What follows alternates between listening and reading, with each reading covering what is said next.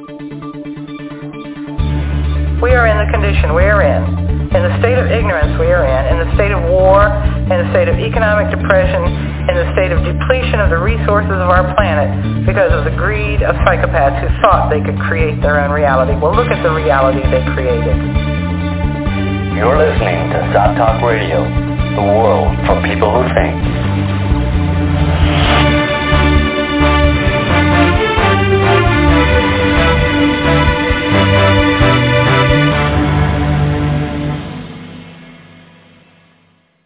Hello and welcome to another SOTT Talk radio show. I'm Niall Bradley. My co-host this evening, Joe Quinn and Jason Martin. Hi there. Okay. The Cold War is a historical episode that is, well, behind us. And yet, here we are today listening to Western leaders make statements that leave people in no doubt that they think the Cold War either never ended or has restarted. So what was the original Cold War anyway? How did it start? And what can it tell us about Cold War II, quote unquote? Joining us today is Peter Kuznick. Peter is a professor of history and director of the Nuclear Studies Institute at American University in Washington. He is author of Beyond the Laboratory, Scientists as Political Activists in 1930s America, co-author of Rethinking the Atomic Bombings of Hiroshima and Nagasaki, Japanese and American Perspectives, co-author of Nuclear Power and Hiroshima, The Truth Behind the Peaceful Use of Nuclear Power, and co-editor of Rethinking Cold War Culture. Peter actually founded American University's Nuclear, Nuclear Studies Institute in 1995, and every summer since then he's taken some of his students on a study abroad class to Kyoto, Hiroshima, and Nagasaki. Nagasaki. He's only just returned from this year's trip, so he may still be a wee bit jet lagged. Peter is probably best known to all of our listeners for co-authoring with film director and documentary producer Oliver Stone the 10-part Showtime documentary film series and book called The Untold History of the United States.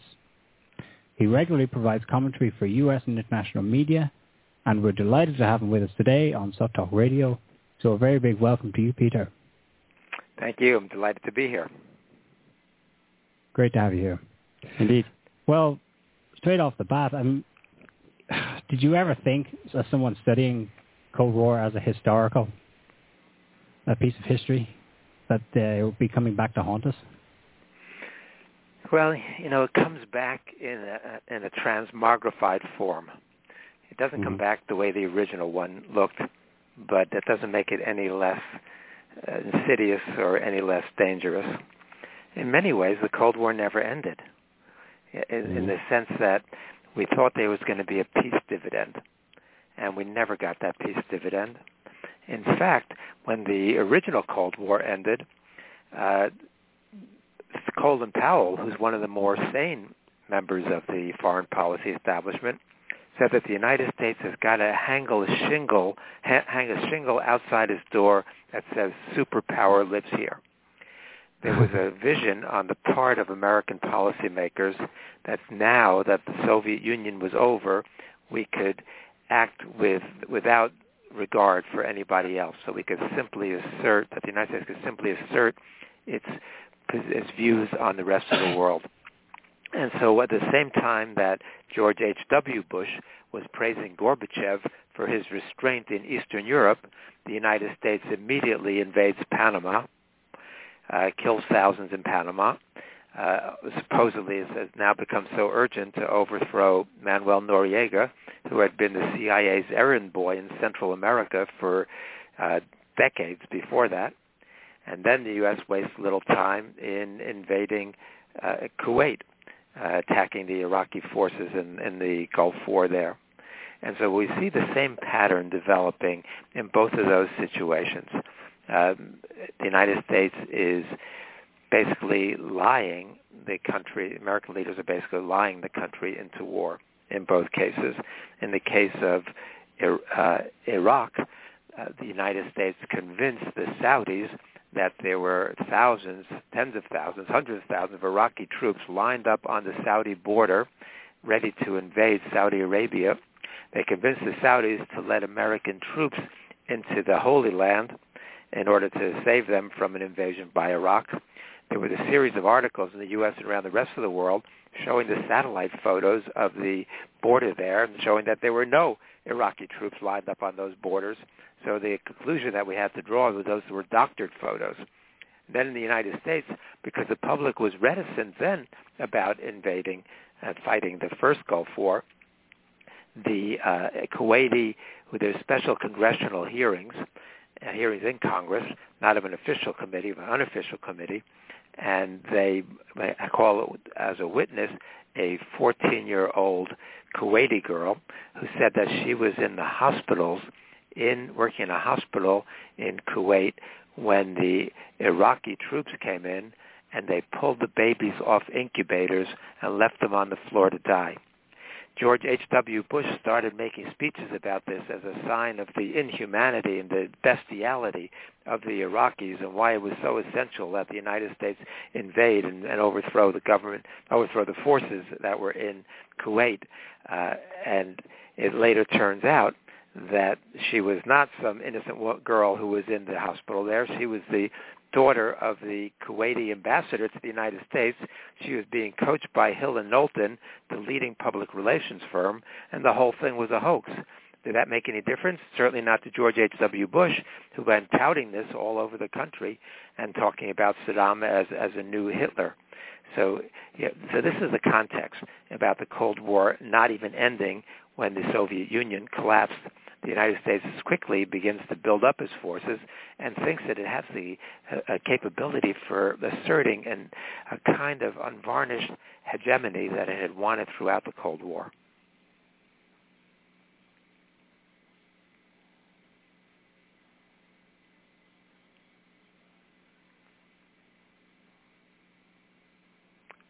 Niall, are you there?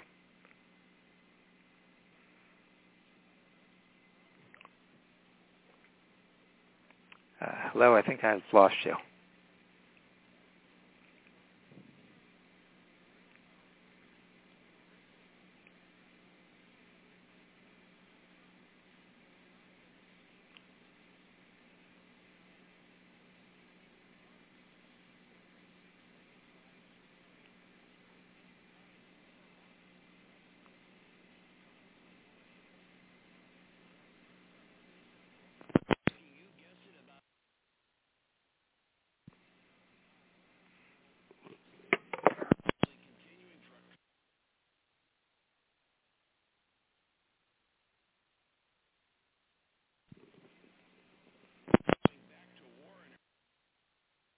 Below the intro. Or below whatever.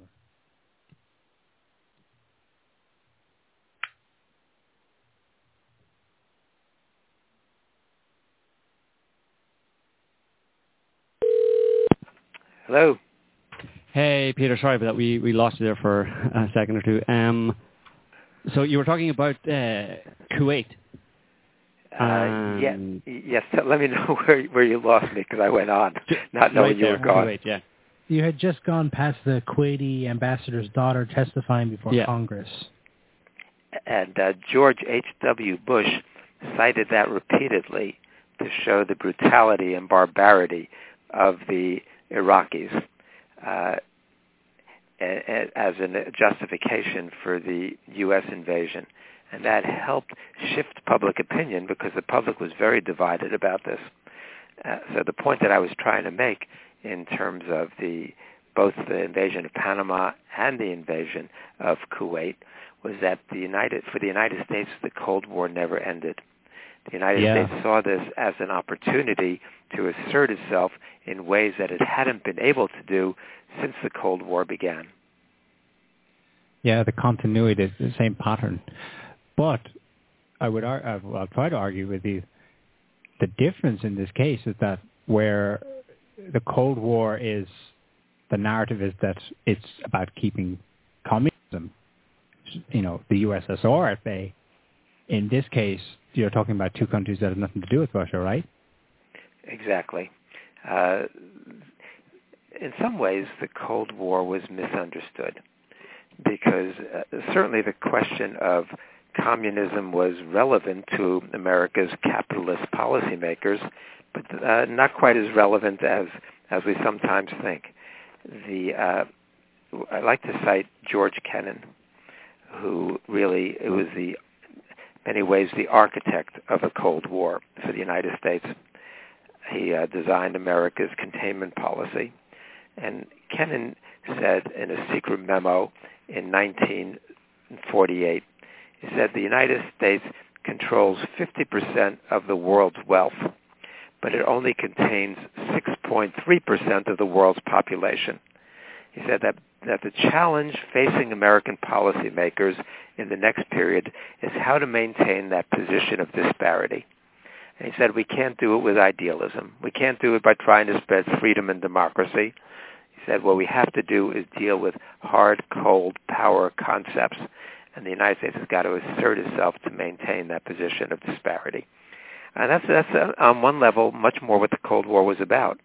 Uh, on, behind the cloak of ideology surrounding anti-communism, at heart it was a battle between the first world and the third world. And in that battle, we see the results of it now. According to the United Nations and Oxfam's recent reports, the richest 85 percent, eh, the richest 85 people in the world have more wealth than the poorest 3.5 billion. That's the result of the Pax Americana. That's the result of maintaining the power, the kinds of relations that allowed the United States to assert itself militarily, culturally, intellectually, politically, financially, economically. And so we've we've got a world in which a, a handful of fabulously wealthy people uh, actually uh, are able to usurp so much of the world's resources at the same time that much of the world's population goes hungry, goes without clean water, goes without sanitation. Uh, the, the percentage, for example, in India of people who still do not have indoor plumbing, something it's over two thirds of the population of India still doesn't have indoor plumbing. So, so that's the, the result of this kind of discrepancy that's an astonishing ratio. 85 individuals. Yeah. Compared with it's, half of the world's population. it's population. obscene. It's simply obscene. It's the definition of oligarchy. yes, and they maintain this. Right, they, they maintain this in the same way they did throughout the Cold War. A combination of uh, hegemony in the Gramscian sense, uh, uh, with uh, military force where necessary and economic domination where, where possible. This goes back in the United States. we can trace this back to, which, which Oliver Stone and I do in our Untold History, we trace it back to the 1890s, although it takes on a much more extreme form with the end of World War II. Well, that's probably the place to start, although, yeah, we, we could be going back to the 19th century.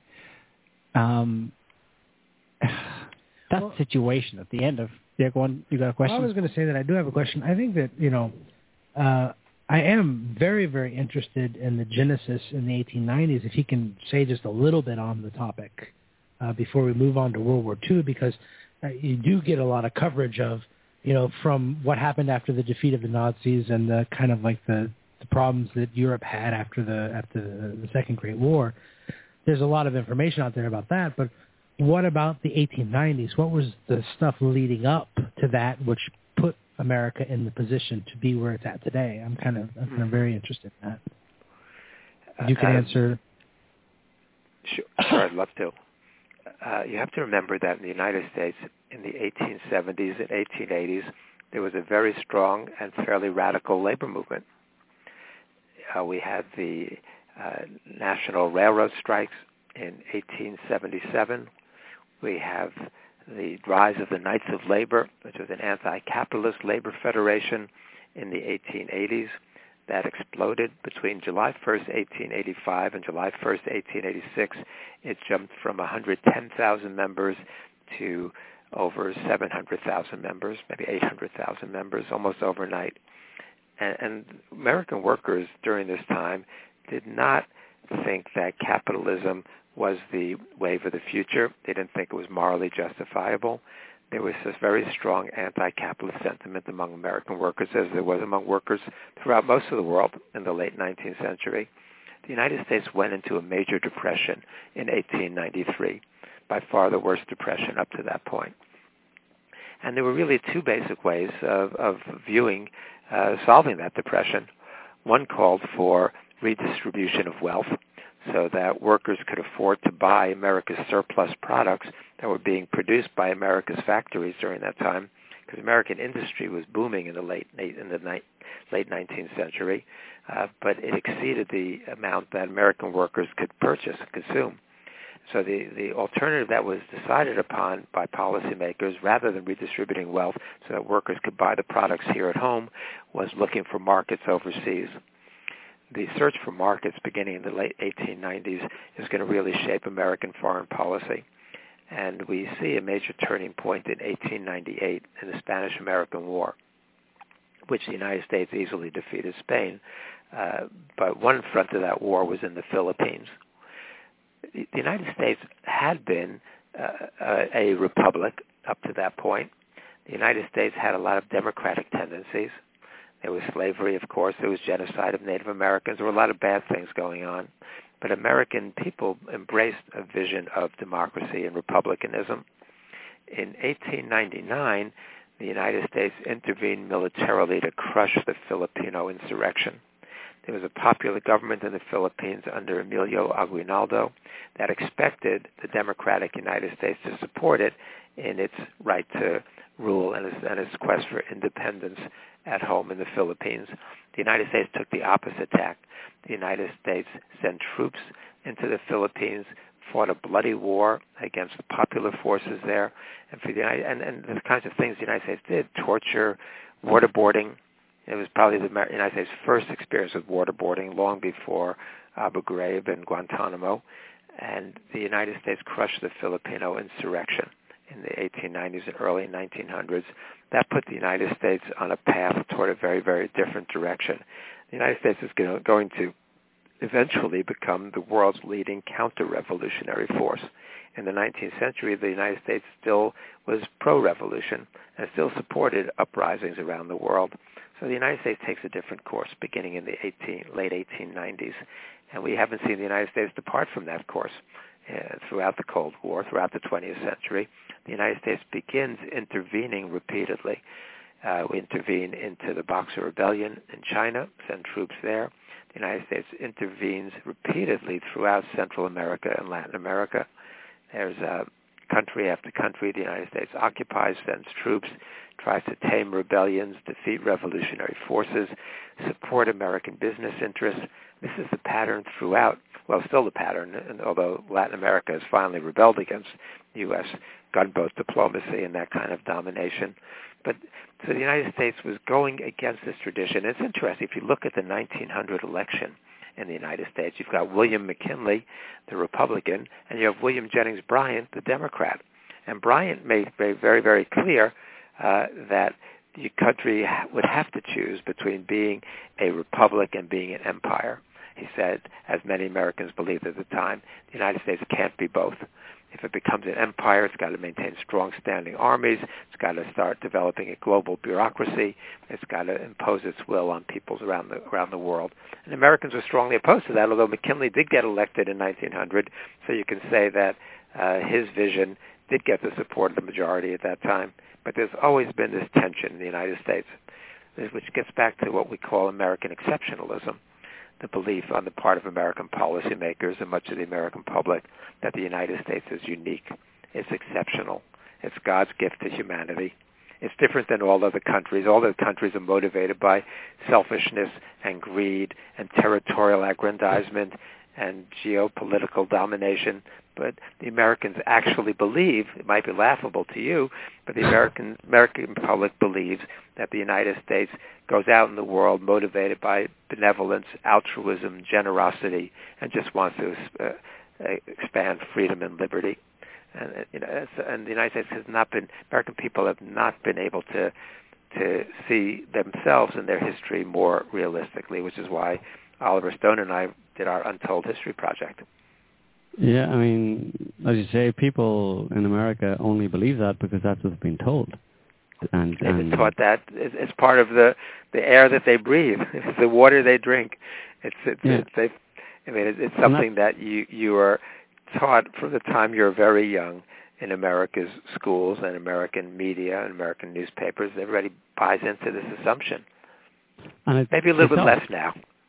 Yeah, but, uh, but it was deliberate, and if it, to, to the extent that it's still done today, it's done deliberately, I would presume, by uh, the establishment, if I can call them that. I mean, sh- surely this is something that's thought about in terms of sending the right message, or do you think it's just a, a kind of a natural human? It's something that every American president, beginning with Truman, has articulated and espoused, uh, right up through Obama. This is something that you see over and over again in American political rhetoric. Uh, a good example, I mean, it goes back before that. It was Woodrow Wilson after Versailles who said, now the world will see America as a savior of the world. This idea is very deeply ingrained that the United States is the world's savior, that the United States is the only moral nation in the world. We see it more recently with uh, Madeleine Albright when she was Secretary of State in the late 18, 1990s. She says, if we use force, it's because we're the United States of America. We are the indispensable nation. We stand tall and see further than other countries into the future. But that same thing, Hillary Clinton uses that term, the uh, indispensable nation. Robert Gates calls us the indispensable nation. Barack Obama, over and over again, the same kind of rhetoric, the same assumptions about the United States exceptionalism. It's a dangerous mentality, and it also blinds blinds us as a country to what the realities are and what our history has been. Yeah, it's, it's quite insidious because obviously it's quite an appealing uh, idea for yeah, many people. Yes, exactly. You know, it's very comforting to school children. Yeah, it's well, not it's not comforting to all the people the United States has bombed and exactly. repressed and invaded uh, to maintain its position of, of domination. Well, what I find particularly interesting about that is that if you really think about it, America and even Europe, in a certain sense, they are fundamentally the most dispensable uh, group of countries in the world. If if suddenly all of them were to disappear, the rest of the world, which does all the work and manufactures everything, would get along just fine. they wouldn't have so many rich white people to sell to, but for the most part, I mean, America is the most dispensable nation in the entire world right now. They are they contribute almost nothing to to the world to the world economy except um, I don't know. They don't even really have that much money anymore. They're just debt, debt, debt. well, the United States actually, well, it contributes energy, and it still actually has surprisingly uh, large amount of uh, manufacturing because you don't see it like you used to. Uh, there was, uh, I remember growing up, and we used to talk about something was labeled "Made in Japan." That that signified that it was cheap junk that nobody wanted. Uh, now, mm-hmm. uh, made in Japan means the highest quality electronics and manufacturing and quality control. That the attitude has changed. We see China developing very, very high quality products also. Uh, the United States and Europe, but but Europe began to fade quite early, in the sense that uh, World War One was in large part a war not to make the world safe for democracy, not the war to end all wars, but a war to redivide the spoils of empire around the globe. That's why uh, the Sykes-Picot tre- treaty and and why when Lenin and Trotsky opened up the Soviet Russian foreign ministry and let let go all of those documents, the secret treaties that had been developed between the Russians and England and France before the war started, people were shocked by that but that that was what the world that war was about in large part was redistributing the spoils of empire.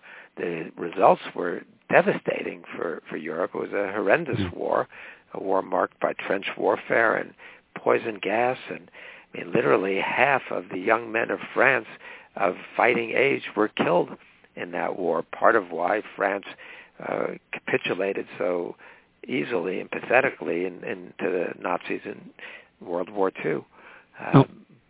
And when you say redistribute the spoils of empire, you mean the spoils of uh, the British, um, partly the British, the Russian, and the Ottoman Empire, for example, and largely towards the U.S.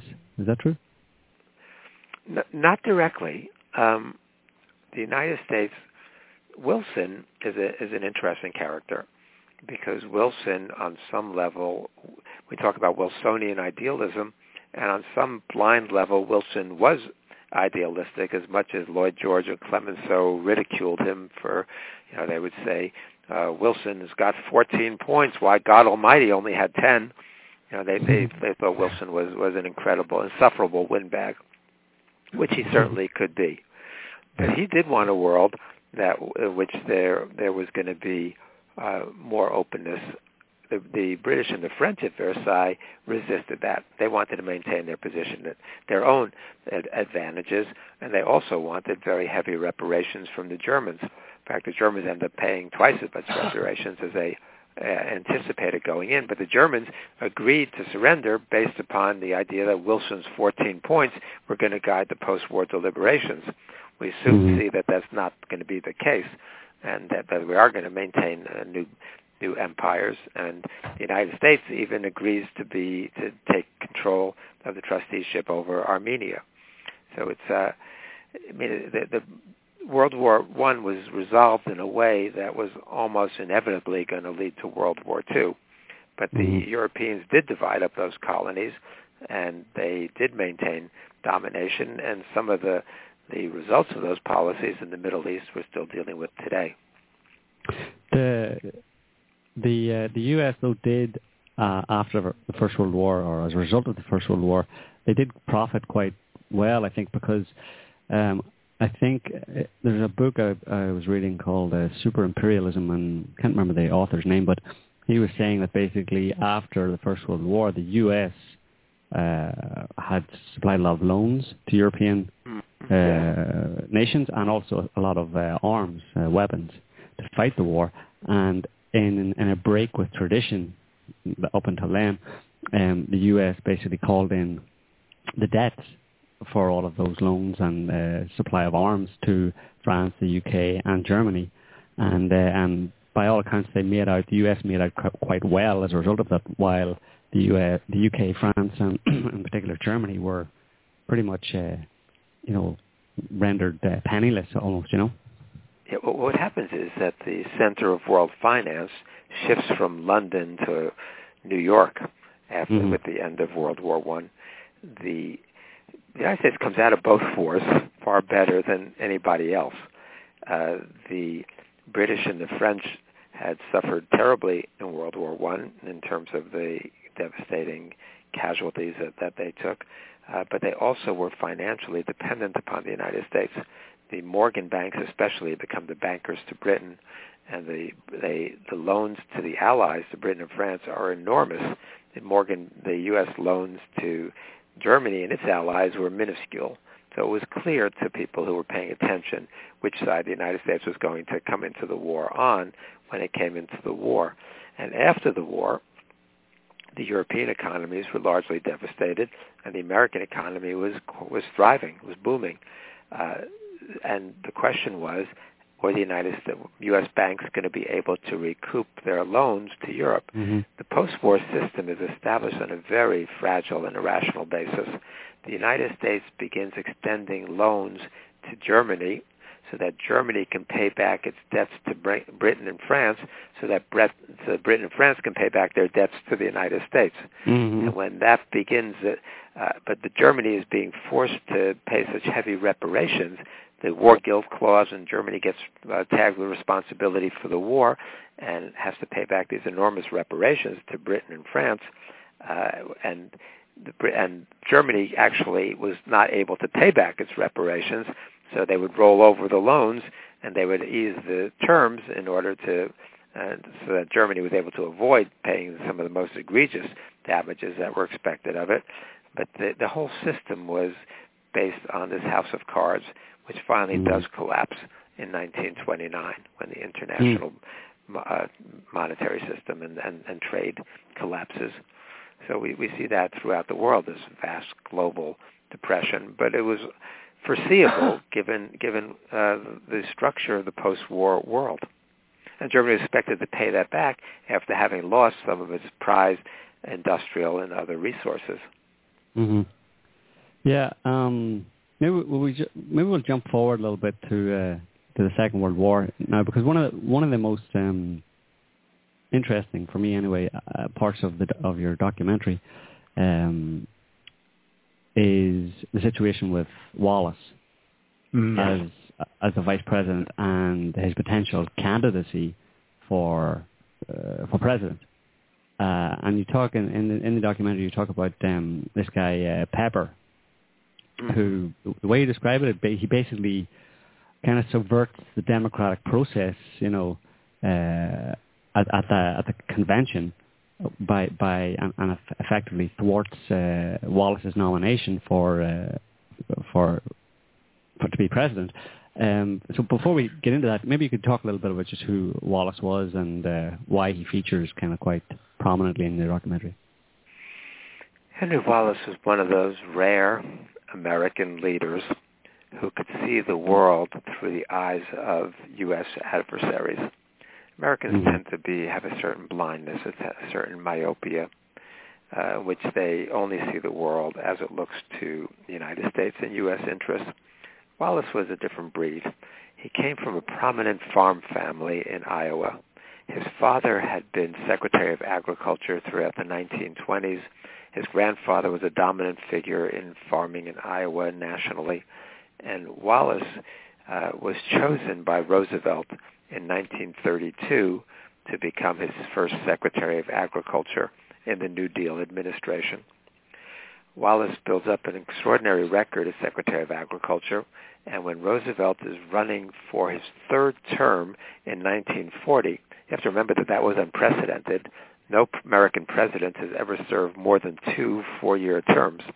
But Roosevelt was decided, knew that that war was imminent and Mhm. decided to run for a third term to break with precedent. But he wanted somebody on the ticket as vice president who was a real progressive and an anti-fascist. And Wallace was probably the leading anti-fascist in the New Deal administration. He had close ties to the scientists. He was outraged by racism uh, and really uh, had a, a progressive view of the world. So Roosevelt insisted on Wallace as vice president. However, the Democratic Party bosses, you have to remember that in this period, the party bosses largely ran the parties. And the party bosses decided that they didn't want Wallace on the ticket. He was too radical in his views for the party bosses. Uh, and so they refused to put him on the ticket as vice president. Roosevelt, who already had the nomination for president, wrote a letter to the convention turning down the nomination, saying that we already have one Wall Street-dominated conservative party in the United States, the Republican Party, that if the Democratic Party has any reason to exist, it has to be a liberal party committed to social justice and progress. Uh, and he says, uh, if you basically, if you don't give me Wallace, then I'm not going to run as standard bearer for the Democratic Party. Eleanor Roosevelt saw how serious he was. She went to the convention floor, the first time a first lady had ever done so, and informed the delegates that if they didn't put Wallace on the ticket as vice president, then Franklin was not going to run. Uh, they they caved in. They put Wallace on as vice president, and as vice president, he was again extraordinary because he was a visionary. And in 1941, Henry Luce announced that the Luce was the head of the Time Life publishing uh, conglomerate. He was America's leading publisher at the time. And he said the 20th century must be the American century. The United States was going to dominate the world in every way possible.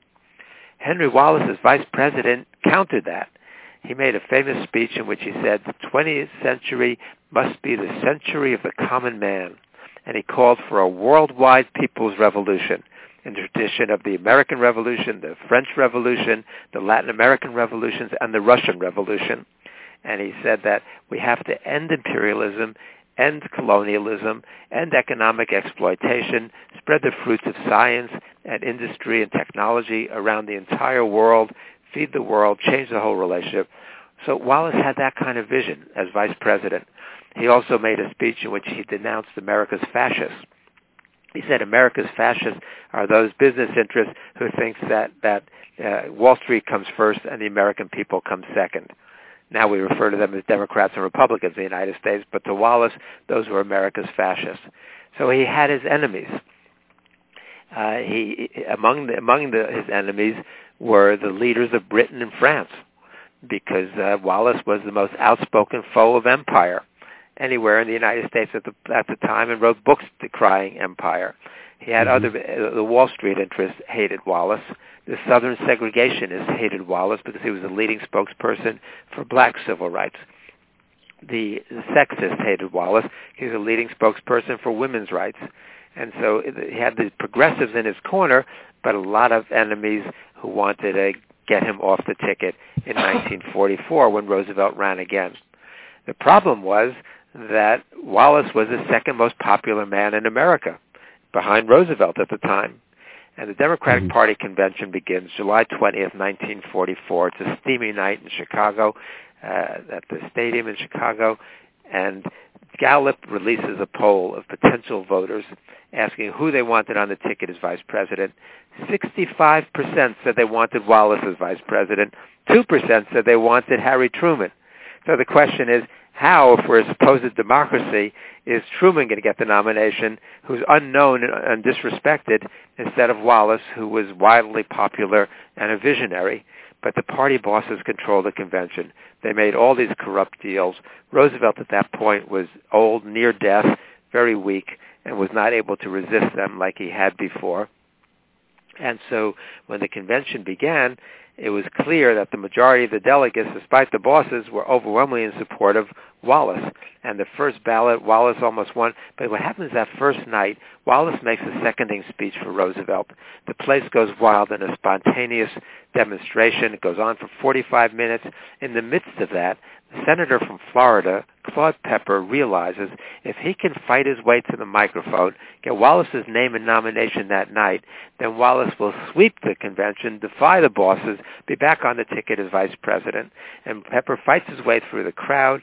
He gets within five feet of the microphone. The party bosses, led by Mayor Kelly of Chicago, are screaming for the chair to, to uh, end the end the session. He says uh, we have to adjourn immediately. It's a fire hazard. We've got to adjourn. And Sam Jackson, who was chairing, didn't know what to do. Uh, he later admitted he had orders from the party bosses not to let Wallace's name be put in nomination. He says, I have a motion to adjourn. All in favor say aye. Maybe 5% say aye. All opposed say no. The, everybody booms out no. And Jackson says, motion carried, meeting adjourned. And it ended with, with Pepper five feet from the microphone. What Oliver and I argue is had Pepper gotten to that microphone and got Wallace's name and nomination, Wallace would have been back on the ticket as vice president, would have become president on April 12, 1945, when Roosevelt died, instead of Truman, and there would have been no atomic bombings in 1945, and very likely no Cold War. That's how close wow. we came. Yeah, that's yeah. Uh, and he's un- and Wallace is unknown in the United States. Uh, you, know, you ask, yeah. I ask my students, I ask other audiences, who was vice president of the United States between 41 and 45? If they say anything, they say Truman.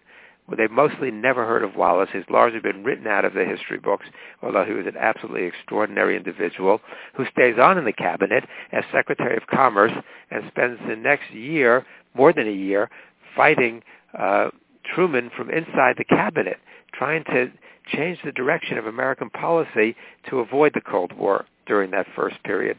It's in September of 1946 that he finally gets ousted from the cabinet. So, Peter, how does a guy like that get written out of American history? Uh, we've seen that with a lot of very, very influential figures. It's sort of like uh, what we always, the United States always made fun about uh, Soviet history mm. during the Cold War about defining a Soviet, a Soviet, the definition of a Soviet historian is somebody who can predict the past. And, and, and, and, but we see that, you know, I find that in, in country after country. I'm just back from Japan. Oliver and I wrote a piece uh, last year called United States and Japan Partners in Historical Falsification. I see this when I do interviews in China. Our book is out recently in China. I've done dozens of interviews with uh, China's 1 billion viewer television network and People's Daily, the biggest newspaper, and other sites. Uh, and as soon as uh, they're very happy to hear my criticisms of the United States and especially my criticism of Japan, but when I start criticizing China, they make it very clear to me that they have to cut that out. And I've had the hmm. same response in country after country. So what we see over the world is that uh, the ruling classes understand the importance of controlling information, controlling media, and they understand the importance of controlling history. Yeah. The notion that he who controls the past will control the the present and control the future is really. I mean, they they they get it. Uh, I mean, the ruling forces in country after country fight for a certain interpretation of history in the history textbooks. And Oliver and I are fighting against that. We want every country to challenge the official truths, the myths, the lies that allow people to uh, completely misunderstand their country's history and other countries' history. So the same thing that we've done in the United States, we try to do everywhere we go. We think it's essential that all countries honestly confront their hi- history because people's understanding of the past really does guide their behavior in the present and the future. Hmm. There's another uh, aspect that you just touched on already about uh, if Wallace had become the president, there would have been no uh, nuclear bomb dropped on Nagasaki and Hiroshima. Um, but there's a that's another aspect of American history that very few Americans, at least, are aware of. And I think the kind of central point is is that uh, that bombing of Nagasaki and Hiroshima was um, kind of gratuitous in a certain sense. Uh, it wasn't necessary. It was worse than that. Um, it's a long story. My students li- sit through a 12-hour lecture on the decision to drop the bomb. Uh, oh, wow. But Amer- uh, American leaders understood that the that the Japanese were militarily defeated. In fact, by the Battle of Saipan in July of 1944, the Japanese began to realize that victory was hopeless, uh, that defeat was inevitable. Uh, the Japanese knew that. They maintained a strategy of waiting for one more big victory and then suing for peace in hopes that they could get better surrender terms. They never won another victory in World War II. Uh, then they adopted what was called the Ketsugo strategy, and that was based on the idea of waiting for a U.S. invasion and inflicting very heavy casualties on the United States, again, to get better surrender terms. Surrender terms are very important to them because their fear was the United States was calling for unconditional surrender, which meant that the emperor would be tried as a war criminal and executed. MacArthur's Southwest Command issued a report in the summer of 45 that said uh, hanging the emperor to them would be like the crucifixion of Christ to us. All would fight to die like ants. And uh, we knew that. We knew that it would be almost impossible to get them to surrender unconditionally. And American, uh, the American experts kept telling Truman, let them keep the emperor. Let them know that they'll be allowed to keep the emperor if they choose to do so. Without that, there'll be almost no chance of getting a surrender. Despite that, the United States was militarily crushing Japan by the spring of 1945. We'd firebombed Japanese cities. Our blockades had cut off oil supplies. Uh, their, their energy was the energy was dwindling. The transportation system was collapsing. Food supplies were in short. Food, food was in short supply. There was hunger and starvation. The Americans knew that the Japanese were, were near defeat, and we knew it in part because we had broken their codes at the start of the war. We were intercepting their cables, and the cables going back and forth from Tokyo to Moscow.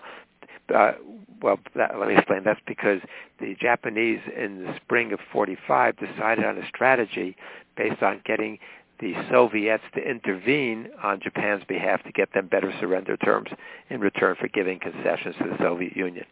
They didn't know that the Soviets had already cut a deal with Roosevelt at Yalta that the Soviet Union was going to come into the Pacific War three months after the end of the war in Europe. But the Americans are, uh, are, are intercepting the cables. Truman himself refers to the intercepted July 18th telegram as, quote, the telegram from the Jap emperor asking for peace.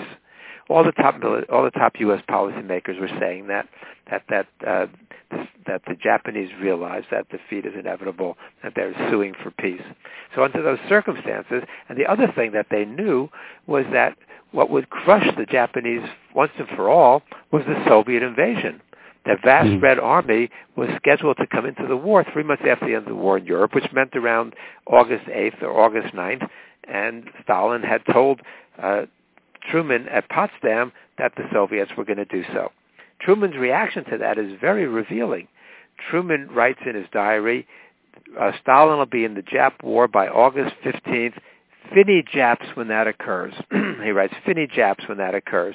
He writes home to his wife the next day after getting the assurance from Stalin, and, she, and he says, the war will end a year sooner now. Think of all the boys who won't be killed. So the Americans knew, American intelligence says this over and over again, entry of the Soviets will convince the Japs that it's no longer, that, that even may, resisting any longer is futile. The war will be over. So why does the United States drop the atomic bombs on August 6th and August 9th, knowing that the Soviet invasion was about to begin? I mean, that's in some ways the mystery, but in some ways it's the obscenity also.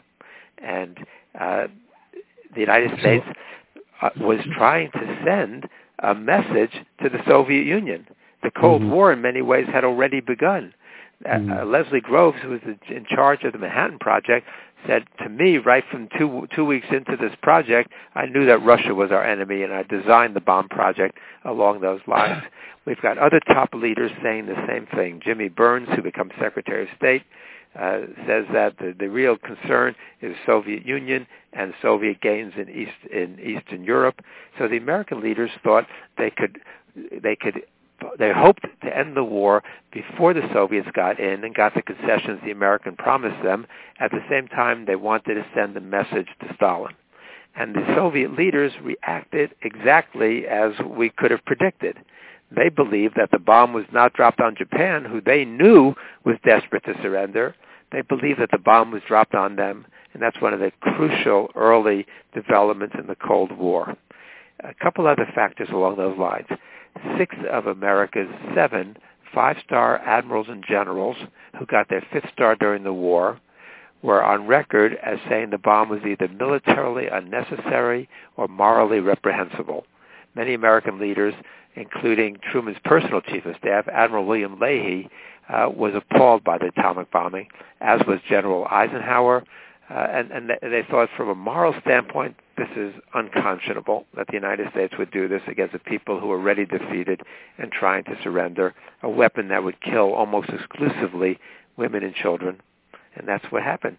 And the other thing about it was that Truman recognized and said on at least three occasions that he realized that he was beginning a process that could end all life on the planet. And that to me is in some ways the real uh, enigma here. Truman is not a Hitler. He's not an evil person. He's not bloodthirsty. Why does he go? I mean, the question is, how do decent human beings, although limited, but decent human beings, commit horrendous actions? And we see this time and again in history. And I think this is one of those examples. Truman was a little man. Wallace was a big man. Truman had very little vision.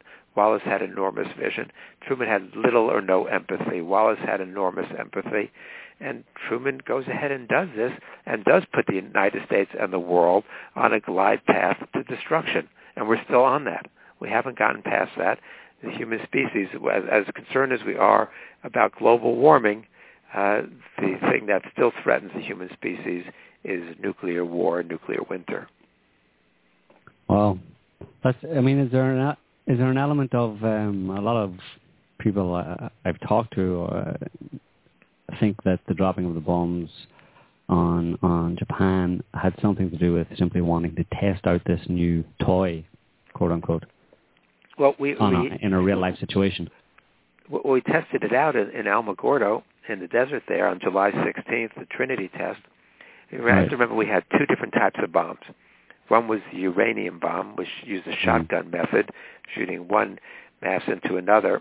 They had no doubt that that was going to work. The one that they tested in Alamogordo was the plutonium bomb, which was uh, triggered by an explosive charge, and that was a different kind of thing that they wanted to test. They weren't 100% certain on that one. Uh, they knew from that, the results of that, it was about 18.6 kilotons of destructive capability. It was absolutely st- staggering. The um, people who saw it wrote back that they had experienced doomsday.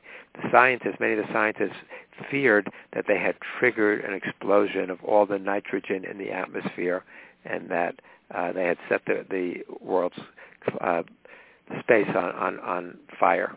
They thought that they they had burned up the entire world. It was so Mhm. bright, so powerful, so hot that they were just stunned by by the effects of it. Uh, so we we didn't need to. We, we that was enough of an experiment to to convince everybody that this would work, and it was Mm. as nightmarish as they anticipated it was. But they wanted to test it. They wanted to show, and in fact, they had issued orders that the United States Air Force was uh, was not allowed to bomb certain cities in Japan because they wanted those cities to remain pristine so they could show the effects of the bomb.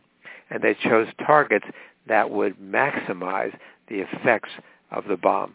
Uh, and th- that's what happened. They they chose Hiroshima and Nagasaki. The original target that Leslie Groves wanted was Kyoto, but uh, Secretary of War Stimson vetoed that on the grounds that this was Japan's ancient capital, their intellectual and cultural uh, heart capital of Japan, and that the the uh, Japanese would never reconcile with the United States if we had destroyed Kyoto. So we Hmm. destroyed Hiroshima and Nagasaki instead. It's almost indescribable They- they- callousness and, Yeah. cruelty to for Yes. whoever made that decision. You know. They had left those two cities for this purpose. I mean, that's just Yeah, they, they, they really left four cities. They also had uh, uh, Niigata on the list and Kokura, um, and they, you know they were they were they were ready to wipe them out. And from the standpoint of the Japanese leaders, what, people sometimes confuse, they think that the bombs ended the war. If you look at the deliberations in the Japanese cabinet, there's no truth to that at all. The United States had already firebombed over 100 Japanese cities the destruction reached 99.5% of the city of Toyama, 99.5%. So the Mm. uh, and so from the standpoint of the Japanese leaders, they accepted the fact that the Americans could wipe out Japanese cities. They, to them, it didn't make a big difference if it was 2,000 planes and tens of thousands of bombs, or if it was one plane and one bomb. It was the same Mhm. effect from their standpoint. What changed the equation was the Soviet invasion because that Mm. proved bankrupt both their diplomatic strategy of trying to get the Soviets to intervene and their military strategy of trying to of waiting for an American invasion. The the uh, Red Army blitzed through the Kwantung Army in Manchuria almost overnight. And the Soviet uh, Suzuki, the prime minister, was asked why the Japanese had to surrender so quickly. He said the Soviets have taken Manchuria. They're going to take uh, uh, the Kuril Islands, South Sakhalin. Uh, tomorrow they're going to be in Hokkaido. The structure of Japan is going to be destroyed. We must surrender now. We can surrender to the Americans. If you look at the deliberations among Japanese leaders, one of their big concerns was what happened in Eastern Europe when the Red Army marched through there and they were greeted as liberators. They thought that there was the danger of a communist revolution in Japan also if the Soviets invaded the Japanese home islands. Mhm. So it wasn't as um, many several generals at the time, as you said, uh, said that the the dropping of the the bomb on Nagasaki and Hiroshima was not uh, militarily necessary, but it, clearly it was uh, kind of what would you call it, geostrategically or geopolitically necessary. I I don't say necessary. I think it was awful. Because From their think point- the Cold War was awful. From the standpoint Yeah, from of people who wanted American hegemony, they saw Yeah. that as crucial. Yeah, They absolutely. saw that as crucial, And, and, that's the way thinking Stalin ahead. interpreted. Hmm. Stalin said this bomb was dropped on us, not the Japanese. And he, he ordered his scientists to speed up even further the, the Soviets' own bomb project. It was effectively and a like the warning to scientists Russia. warned,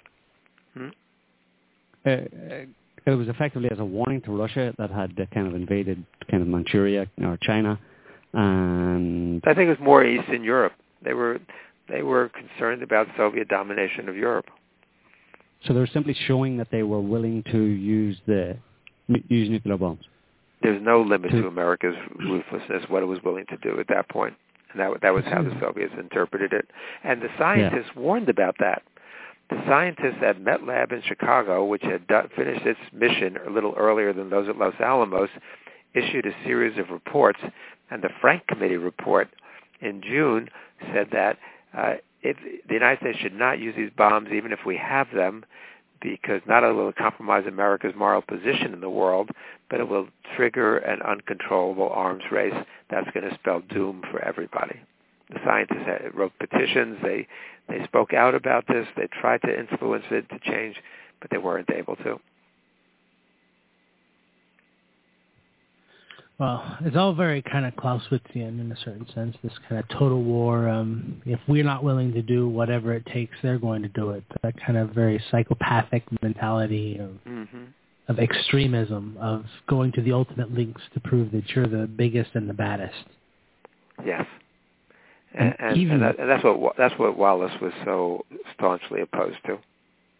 Wallace believed the U.S. and the Soviets could get along just fine after the war we had been wartime allies, and and that's the other part of the you know one of I like to argue. I don't like to argue, but I have to argue that the America's views of World War II were based on three fundamental myths. One is that the atomic bomb ended the war in Asia. The second fundamental myth was that the United States won the war in Europe. Which the reality was that the Americans and the Brits throughout most of the war faced 10 Nazi divisions combined. The Soviets were facing 200 throughout that time. The Americans had promised to open up the second front in Europe at a meeting in Washington with Molotov in late May 1942. The Americans promised to open up the second front before the end of World War before the end of 1942. Uh, as we know, the second front doesn't open until June 6, 1944 it was Churchill who denied the who convinced Roosevelt to cancel the early launching of the second front. Uh, Churchill had his own strategy, strategy largely based on maintaining the British Empire. The last thing he wanted to do was confront Germany on on the land. As a result, the Soviets were forced to fight this almost single-handedly. Uh, that's part of why Russia lost 27 million people in World War II. The United yeah. States lost 305,000 in combat and 400,000 overall. Um, and that was because, as Churchill later admits, he said the, the Soviets tore the guts out of the German war machine. Not not the British, not the Americans. They did some peripheral fighting, uh, later some more direct fighting, and they contrib- the United States contributed in other ways militarily to the Soviet effort. But uh, it was the Soviets who did most of the fighting, most of the dying, most of the suffering and devastation. Uh, but but at the end of the war, Stalin hoped fervently that the U.S. and the Soviet alliance would be maintained, partly because he was pro- had been promised or had been offered that the United States raised the figure of $20 billion in reparations in order to rebuild. Half of that would go to the Soviet Union to rebuild its economy. As President Kennedy says, in his famous American University commencement address in 1963, he said, what the Soviets suffered was the equivalent of the entire United States east of Chicago being destroyed. Uh, I mean, it, it was mind-boggling what they what they suffered. They weren't looking for war. They weren't looking for uh, to, to dominate the world at the end of World War II. Their goal was to rebuild. They wanted peace. They wanted cooperation. That doesn't mean we would have liked everything they had done, in Eastern Europe, the Soviets. But but you have to remember that in the early first two years after the war, what Stalin was after was friendly governments. He was not looking for lockstep dictatorial regimes. That doesn't mm. he doesn't really begin imposing those until 1947, 1948, uh, when he realized that friendship with the West was no longer a possibility. So I think and that well, how much of he gave it he gave it a good shot. I mean, this is Stalin we're talking about. It's supposed to be up there with Hitler in terms of the League of Evil Gentlemen, and yet he was well, he was out Stalinized. He was too naive in the face of Western yeah, strategists. I, I wonder if a lot of the problems that Stalin was facing were not entirely his caused by him. I mean, and also how much of his uh, the way the Soviets acted post 1947 or uh, as as um, as we've been talking about, uh, was due to the American manipulation, well, yeah. to the American, you know, global politi- political position, which kind of forced his hand. And here he is in a situation where he's got a completely destroyed economy, a massive depopulation from the war. I mean, what is he going to do? He didn't have the food to feed all those people that starved. Was it really his fault in the end? Um, you know, it's partly his fault and and, and partly not. I, I, I, I place the major responsibility for the start of the Cold War on the United States. Had Roosevelt lived longer, had Wallace been in there instead of Truman, I think we would have been avoided. Uh, Roosevelt, if you look at his statements, even his last cable he sent to Churchill, he said, these small problems between us and the Soviets arise every day, but they always get resolved. The thing we shouldn't do is make a big deal about this. Uh, Roosevelt was still confident that the U.S. and, and the Soviets were going to maintain post-war friendship. Roosevelt had a vision of three or four policemen who was going to rule the world and together was going to dominate and maintain peace and security, and the Soviet Union was part of that in Roosevelt's mind. Um, Wallace even more so in terms of reaching out to the Soviets and, and looking for post-war uh, accommodation between the, the two societies. But Truman, from the very beginning, has a very, has a different idea. Truman, t- his first day in office is April 13th. Within 10 days, he has flipped American policy from looking at the Soviets as friends and allies to looking at the Soviets as combatants and antagonists and competitors and, and evildoers. It's April 23rd that Molotov visits Washington. Truman dresses him down. Uh, Truman says to, to him, uh, basically that, that the Soviets have broken all of their agreements, especially in Poland. They defied Yalta. They can't be trusted. Molotov says, I've never been talked to that way in my life. And Truman says, carry out your agreements. You won't have to be talked to that way. Truman had little understanding at all. He, when he takes office, you have to realize that, that this was a guy who had been vice president for 82 days, during which time Roosevelt spoke to him twice uh, and didn't speak to him of anything of substance. Truman had no idea of what America's policies were, had no idea what had happened at Yalta. And when he takes over, the first day, Jimmy Byrnes comes in to see him. They fly Byrnes up from South Carolina in Forrestal's private private plane. Uh, and Byrnes had been Truman's mentor in the Senate. Uh, Byrnes had also accompanied Roosevelt to Yalta, so Truman believed that Byrnes knew what was going on. He only later finds out that Byrnes was not in on the important meetings, had left early, and had been feeding Truman misinformation. Uh, but Truman relies on Byrnes, and he says to him, tell me everything that happened at all of these conferences and what's going on. And Byrnes begins to paint this hardline picture of Soviet perfidy and Soviet uh, aggression. Truman, ter- the people who Truman trusted for foreign policy advice were ones who had no influence with, with Roosevelt. And they paint this picture of, of, of the Soviet Union breaking the agreements and, and can't, not being trustworthy. Mm-hmm. That was within 10 days. This is almost overnight. The other thing about Truman is that he doesn't believe he's qualified for the job. He, uh, he, he says to everybody the first couple of weeks he's in office, he says, this is a terrible mistake. He says, I'm not big enough, I'm not smart enough, somebody else should take over who knows what's going on in the world. And they finally told him he's got to at least act presidential, make believe like he's confident, or everybody in Washington and around the country is going to lose confidence and, and, and get total, it's going to be chaos. And so Truman tries to step up, but he knows he's in way over his head, and he makes all the wrong calls again, uh, you know, when Eden, uh, Eden comes to see him, and Eden's immediate assessment is that Truman has surrounded himself, Truman is a mediocrity who has surrounded himself with Missouri courthouse caliber advisors. You know, these are, are small town yokels who know nothing about the world and have mm-hmm. no sophistication, and that's Truman is in that position as well. And Truman is faced with all these horrible, you know, big consequential decisions. He was but so Peter, lightly regarded that that as vice president for almost three months, nobody even told him that the United States was building an atomic bomb. He doesn't find that out until that night when he's sworn in as president. I mean, this is a person who nobody took seriously as a thinker, as a politician. So, Peter, that kind of suggest that? Um, I mean, you say that Truman made all of these kind of missteps and wrong decisions and stuff, but was it really Truman making those decisions? Was he not being passed kind of policy by someone else?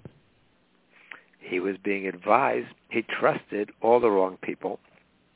If you look at that first day in office, he first meets with Stettinius, who Roosevelt and everybody else considered to be a, a complete lightweight. Then he meets with steel Byrnes. magnet. Uh, yeah, and and Byrnes um, uh, Byrnes briefs him on the atomic bomb, and he he says to Byrnes at that first meeting, "I really want you to be my main advisor and my Secretary of State." And as soon as Stettinius concludes the negotiations around the United Nations, I'm going to replace him and make you Secretary of State. And Byrnes becomes his main advisor from behind the scenes. So you can say that Truman is a little man in way over his head who turns to others for advice and because of his own conservative instincts turns to all the wrong people. I think that that's that that's a fair calculation. Uh, but you know we're looking at a crucial turning point where if you had different advisors, different leaders, and the same situation, we could have had fundamentally different policies. The Cold War mm-hmm. at that period is just so avoidable for the for, yeah. for the next year. And, and Wallace leads the fight from inside the cabinet, and, and his his struggle during that time is, I think, heroic because it goes against Wallace's own nature. Wallace is not that kind of political leader who's going to wage that kind of struggle, but he knew it was incumbent upon him. And even Eleanor Roosevelt, after her husband died, comes to Wallace and said, "You're our only hope. You're the only hope of the progressive voices in the in the country and in hmm. the world." Uh, and, and, and Wallace tried to assume play that role. He's not, in some ways, he's not a gifted politician because he's not a Washington insider. He's not somebody who schmoozes and drinks, you know, and, and goes to meetings and clubs and, and plays that game. He was somebody mm. who was an intellectual. He was mm. a, a very, very deep thinker, a philosopher.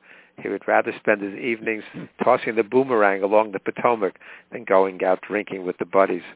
And, and so he's uh, mm. You know, he's not he's, he's not the natural charismatic leader, but he tries to play that role. But in terms of this switch around from like immediately, uh, apparently at the time of the bombing of Hiroshima and Nagasaki, there was a policy, a switch in policy to be essentially, or the policy was decided at that point to be belligerent towards uh, the Soviets, to not kind of work it out together and kind of control the world together or or rule the world together, but to essentially take a belligerent stance towards the Soviets. So, I mean, who is benefiting from that? Well, the In old military-industrial complex is certainly benefiting.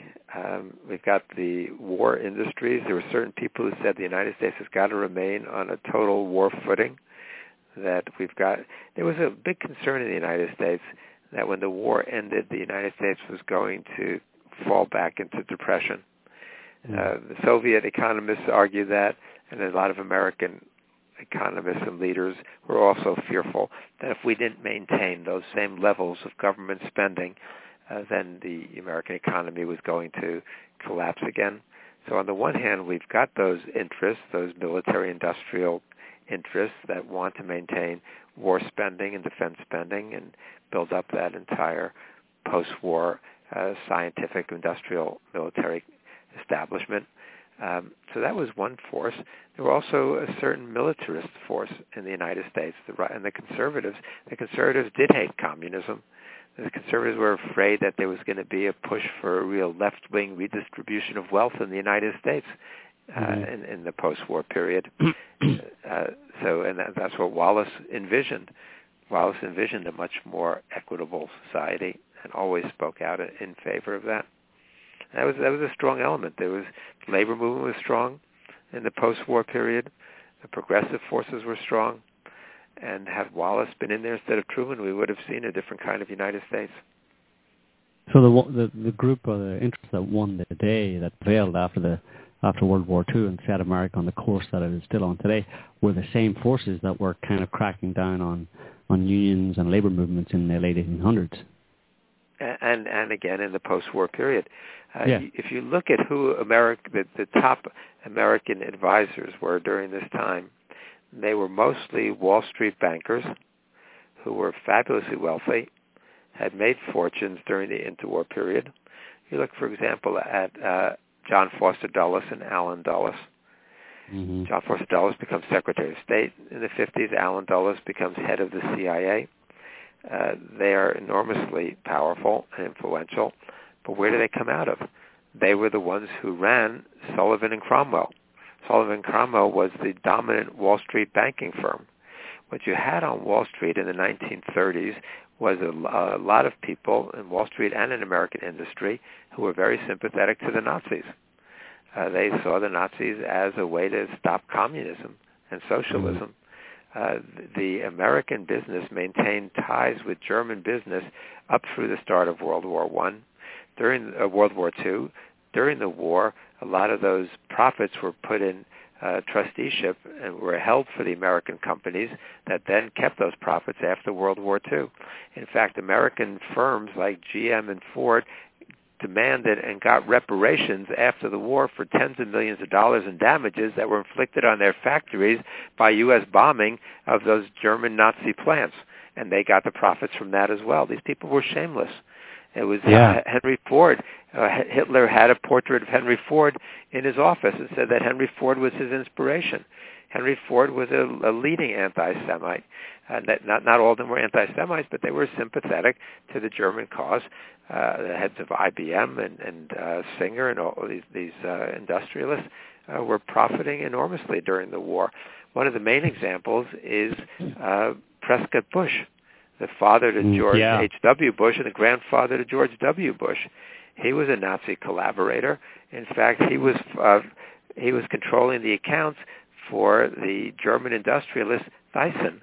Later, the government intervened and took o- took away those accounts from Bush under the Trading with the Enemy Act. I mean, so th- this kind of collaboration uh, was not, was common, and many of these people are the ones who are going to shape U.S. policy after the war in conjunction with certain intelligence interests.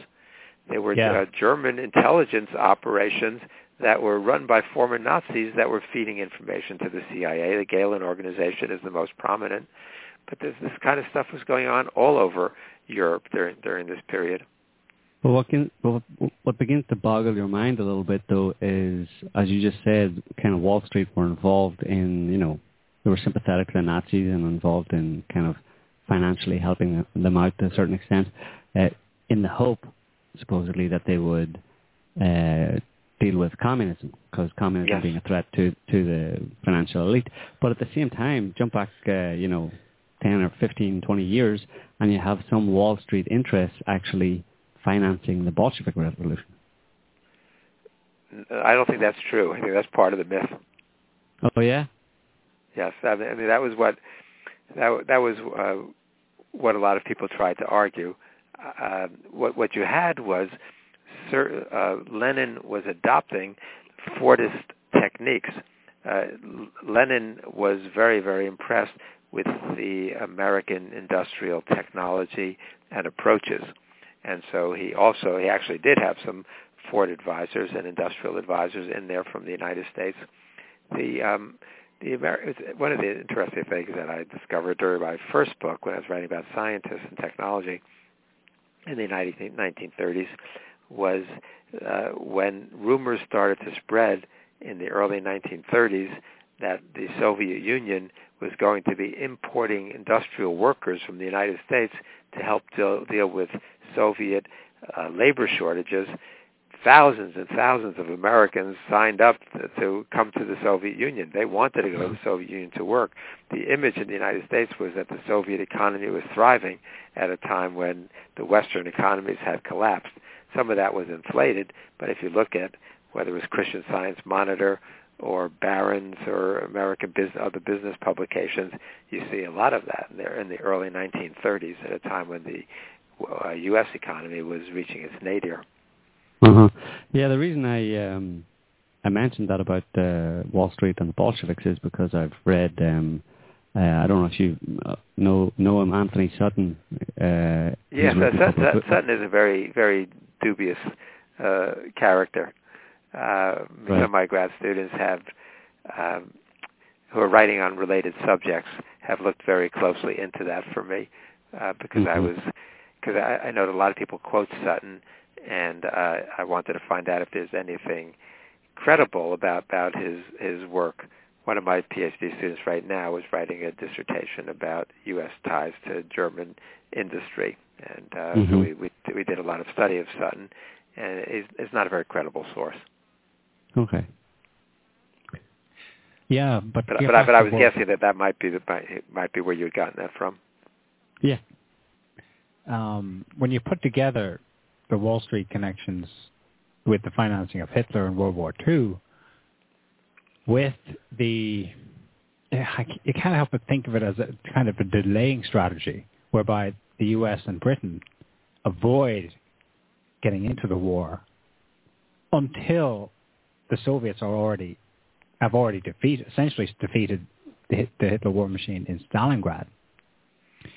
You, are kind of left wondering, is this some kind of, some kind of strategy on somebody's part to come in yeah, at the and, end? And, and, and you, but you have to be careful about that because uh, certainly there were a lot of people in Britain, I think, who were consciously supporting that view, but the United States less so uh, uh, because you, you have a fairly progressive New Deal administration under Roosevelt.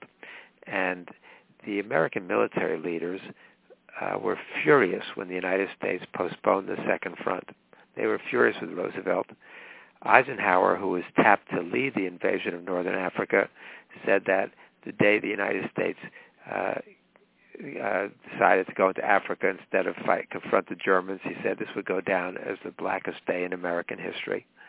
Uh, it was Marshall who was uh, even more incensed. Marshall said they called it periphery pecking, uh, and he was so angry that he at one point proposed shifting the American strategy. The American strategy was to defeat the Germans first and then go after the Japanese. Marshall said that if, if, if Churchill is such a coward and, refuses to actually confront the Nazis, then we should maybe go after Japan first and let, let the Brits suffer and that that was uh, you know so they were they were American military leaders were furious with this this strategy, and Roosevelt only went along with it out of desperation because he wanted to get the U.S. troops involved somewhere in 1943. Uh, but uh, the United States, I, I don't think it was a conscious policy on the part of American policymakers because I think the industrialists who were mostly closely tied to the Nazis were not the ones who were calling the shots in the United States there was a right-wing element that emerged in the 1930s that these people were tied to. It included the Morgan banks. It included the DuPont interests, Remington, a lot of other industrialists and Wall Street people. But uh, they they had some influence, but they weren't necessarily the driving forces behind U.S. policy. Whereas if you deal with Britain, you have to realize that Churchill supported the fascists in the Spanish Civil War that mm-hmm. the, that there was a stronger element in Britain that I think was more conscious about a strategy of letting the Germans move eastward to destroy the Soviet Union. I think that that was a more conscious strategy among some of the British Tories. Well, there was a, a rather anti-Semitic article written by Churchill at one point, long before the uh, the Second World War, in which he, he was anti-Semitic. Uh, he was racist, ugly, yeah. ugly stuff when it came to race. well, I mean, a lot of those elite British, uh, the elite British politicians and lords and stuff were, were actually particularly racist, I think, and they were well, they part were, of that. Uh, let's go, let's go dominate the blackies. Well, of course, yeah, they they were the the ideological descendants of of the British empire builders who had, uh, you know, basically. But on the topic of of, of America choosing um, to open a front in Africa um, it was kind of a soft target in a certain sense. Yes. It was the softest target that they could go for uh, at mm-hmm. the time. So it was very conservative uh, a way to attack the Germans because, of course, and, and they did kind of really bowl over the the German forces in, in, in North Africa anyway.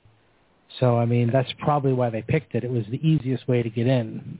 Yes, it was the easiest way to get in, but it was also important for maintaining the British Empire. But yeah. if you look at the British strategy, it was, and there were many times when the Brits had more troops posted. Even during the Battle of Britain, they maintained their troops throughout the empire in order to make sure that they could retain the empire. Part of the German strategy was going to be to go for India at some point, and the Brits Mhm. were very, very concerned about that. So Mm-hmm. Churchill kept saying, "I'm not going to. I'm not chosen as prime minister in order to preside over the destruction of the British Empire." If you look at Roosevelt's comments and criticisms, uh, there's a wonderful book written by Roosevelt's son, who accompanied Roosevelt to a lot of the meetings with Churchill, and Roosevelt's commenting quite regularly about how loathsome he finds the British Empire and how this and the French Empire and how this cannot be made, allowed to persist after the war. Well, Mm. they, they were very loathsome. Yeah.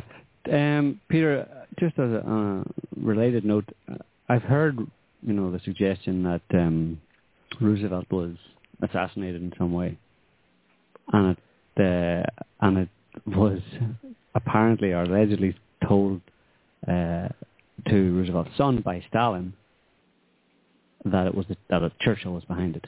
Do you have any You know, I, I, I on that? I, I, my my inclination is to always doubt those kinds of conspiracies. Um, uh-huh. Um, Not that not that they wouldn't have Churchill wouldn't have been up for such a task, but you know whether or not it was practicable. you know, Ro- Roosevelt had been sick for quite a while. Mhm. Uh, you know, and had had his bout with polio much much earlier, and had never been very strong after that. There was a very precipitous decline in his health during the war, but he um, his doctors were monitoring it carefully. His heart was not not good, uh, so yeah, you think it was natural causes, so okay. Uh, so I, I mean, I, I, I, I doubt that. Um, I'm, I, I'm skeptical that, that that kind of thing could have happened or, Mhm. or, or would have happened. It's, it's one of the interesting responses to Roosevelt's death was by Stalin, Mm. because uh, ha- Averell Harriman, who was U.S. ambassador to Moscow at that point, went to see Stalin uh, to give him the news shortly after Roosevelt died. And Harriman, who's pretty anti-Soviet, said that uh, he was stunned by how overcome with grief Stalin was. Stalin was in tears and kept holding uh, Harriman's hands, and and Harriman said it was so sincere and so profound. Stalin's sense of loss over Roosevelt's death. To the Soviet people, Roosevelt really was a hero hmm and uh, you know, but even American leaders like Eisenhower visited the Soviet Union right after the war, and Eisenhower was the first uh, non-Russian to be allowed to stand on Lenin's tomb to watch a parade in Red Square. Eisenhower also thought that there was great potential friendship after the war. Uh, but he said the first thing that made him doubt it was the atomic bomb. He was in Moscow when the bomb was dropped. He said then for the first time he began to have doubts because he knew what that meant in terms of U.S.-Soviet relations. Yeah, you uh, yeah you mentioned the potential, you know, for I mean you mentioned that in other places as well. Uh, all of these moments in history where there's potential for things to go in a different, more positive direction, and uh, but uh, invariably they don't. They go Yeah. in a direction that, and I mean that that has to raise the question of why. I mean, uh, surely the will of most of the people would be for things to go in a positive direction. You have these, you know, leaders now and again who have the potential to take the world in that direction, but there seems to be this kind of uh, force and very often kind of behind the scenes that push it in a, in a direction that is beneficial to uh, almost Right. no one. And that, that gets into this whole debate about structural forces versus personalities and individuals, which Oliver and I engage all the time, whether or not things could have been different, whether it was the deep structures of capitalism that made the Cold War inevitable and and uh, made made the post-war period the way way it is, or whether individuals actually could have changed things. We have a lot of turning points where I think things could have been quite different. One was on March 5th, 1953, when Stalin died. At that Mhm. point, the Soviet leaders held out an olive branch. They were ready to end the Cold War at that point. Uh, they reached out to the United States And Eisenhower finally says something after weeks, and he makes a wonderful speech about the waste of, in terms of human wealth and resources of all this military spending. But then the next day, Dulles makes a speech that says just the opposite and blames the Soviets for everything that's going on around the world. Uh, and and uh, the United States was conflicted, and Dulles ended up speaking for the United States more than Eisenhower at that point. So that was one lost opportunity when the Soviets were reaching out. So, and but we have many of them. Uh, one of the most troubling ones is in 1963, after the Cuban Missile Crisis. Clearly, Kennedy and Stalin, I mean Kennedy and Khrushchev, had both woken up at that point. They were both making tremendous strides toward ending the Cold War, uh, ending the arms race. They had, they had just signed the Arms Control Treaty to stop nuclear testing in space. They had both called for joint collaboration in in exploration of space rather than a space race. Uh, Kennedy was telling people, especially privately, that he wanted to pull the United States out of Vietnam as soon as he's reelected and begins issuing documents to that effect. There was a, a lot of opportunity on, on numerous fronts at that point. Uh, uh, Khrushchev reached out. Khrushchev wanted to stop defense spending so he could increase the standard of living of the Russian people. And that, that kind of thing would have been tremendous for everybody in everybody's interest. But it got sabotaged, of course. Kennedy gets assassinated, and Khrushchev gets ousted from power. Uh, they, both countries had their hardliners, and both countries had had uh, forces that wanted to eliminate those leaders and wanted were, were more comfortable with a policy of confrontation and war than they were of a policy of of peaceful collaboration, coexistence. Peter, do you see eye to eye with Oliver regarding JFK's assassination? We didn't go there with Untold History. Mm-hmm. Uh, Oliver had already staked out a position there. Oliver yeah. was always already very identified with uh, possible theories of, of other people who were involved in the Kennedy assassination.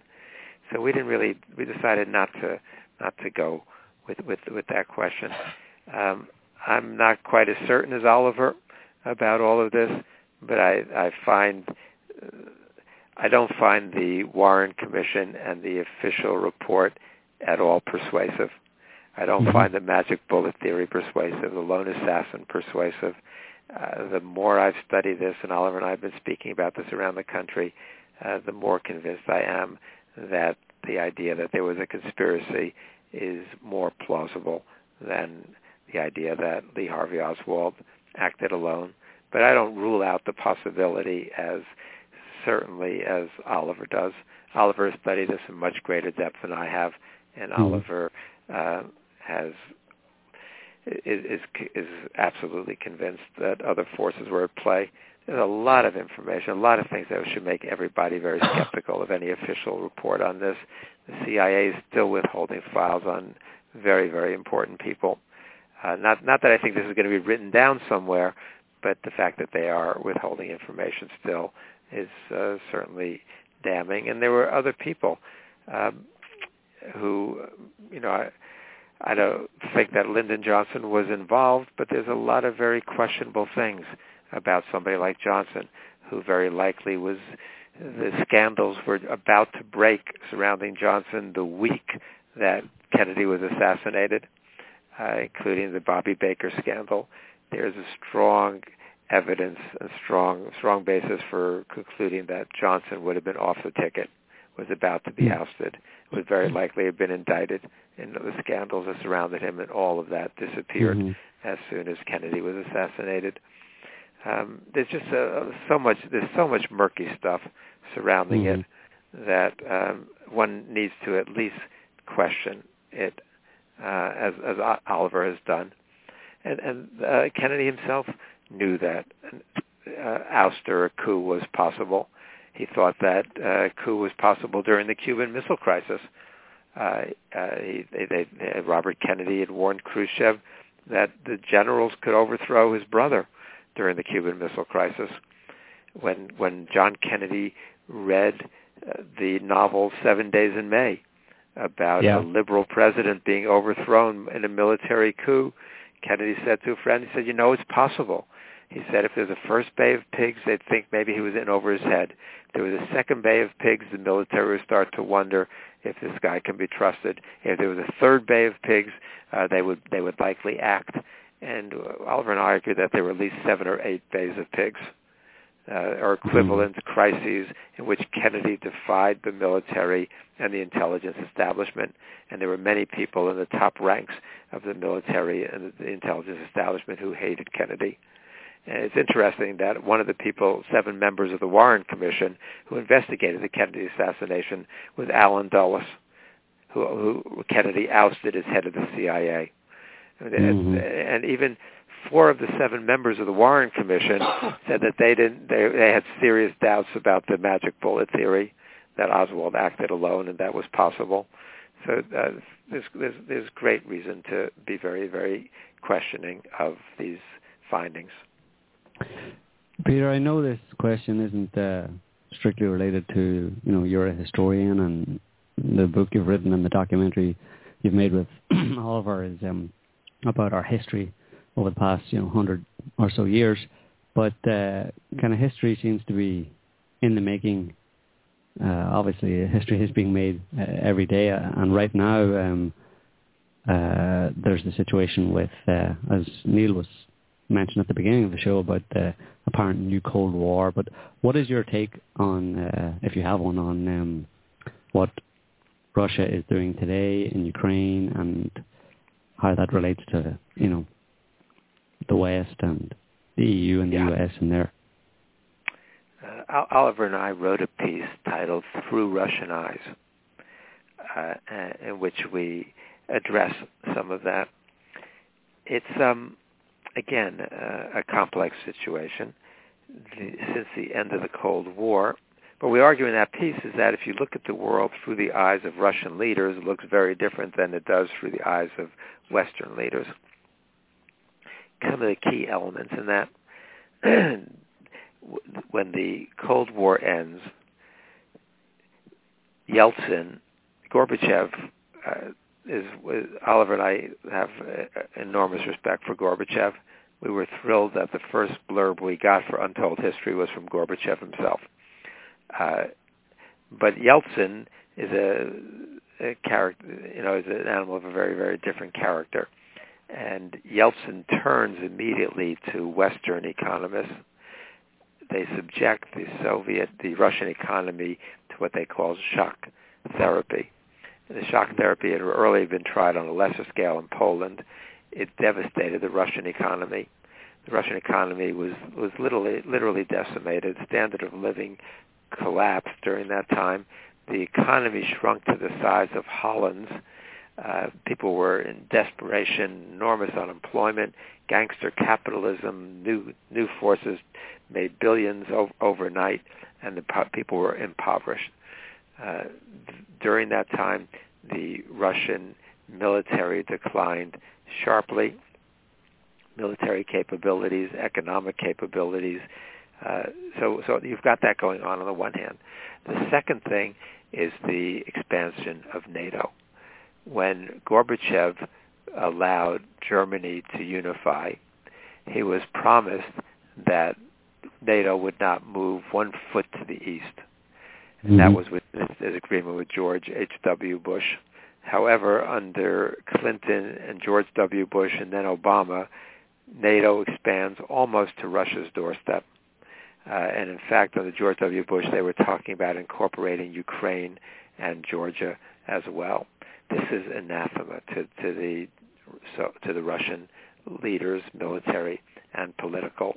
You also have to realize that in 2006 there was an article in Foreign Affairs magazine, as close as we have to an official foreign policy magazine in the U.S., by uh, Lieber and Press, which says that the Soviets, I mean that the Americans have finally achieved a first strike nuclear capability against the Soviet, against Russia and China. They said if the United States launched a nuclear attack, neither Russia nor China would even be able to respond.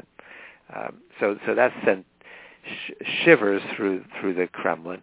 Uh, as, the Washington Post said, uh, heads were spinning inside the Kremlin when that article came out. So the United States is, adopt, is establishing military economic and technological hegemony and superiority and domination during this time. The uh, move into Ukraine has got to be seen as part of that. And sometimes the West was honest about that. One very important article in Financial Times says that the effort in Ukraine was the culmination of a years-long effort to wrest Ukraine away from the Russian bloc and to the Western bloc. Um, so from the standpoint of of Putin and the Russian leaders, it becomes quite clear that this is an aggressive effort by the West to topple a recently elected administration in Ukraine uh, in in a coup. And from the Russian standpoint, that coup uh, included many extreme right-wing pro-fascist elements, uh, ones who had because the the split in the Ukraine goes way back. There was a very strong pro-fascist element in Ukraine, and then there was a strong partisan element that was uh, pro-Russian and, and uh, anti-fascist in Ukraine. So I, I, I see the situation as a complicated one in which the pro-Western forces in Kiev, many of them wanted more freedom and hated the corruption in the Ukrainian government, and that's understandable. There was also a strong pro-fascist element in operation there, and there were also those who were working in collaboration with the United States and, and Europe to try to wrest Ukraine away from the Russians. Putin's response was there's no reason why Ukraine needs to choose between the two blocs. We can have a situation in which Ukraine is linked still to both. But the Western interest is demanded that from a military and an economic standpoint, Ukraine embrace the West alone.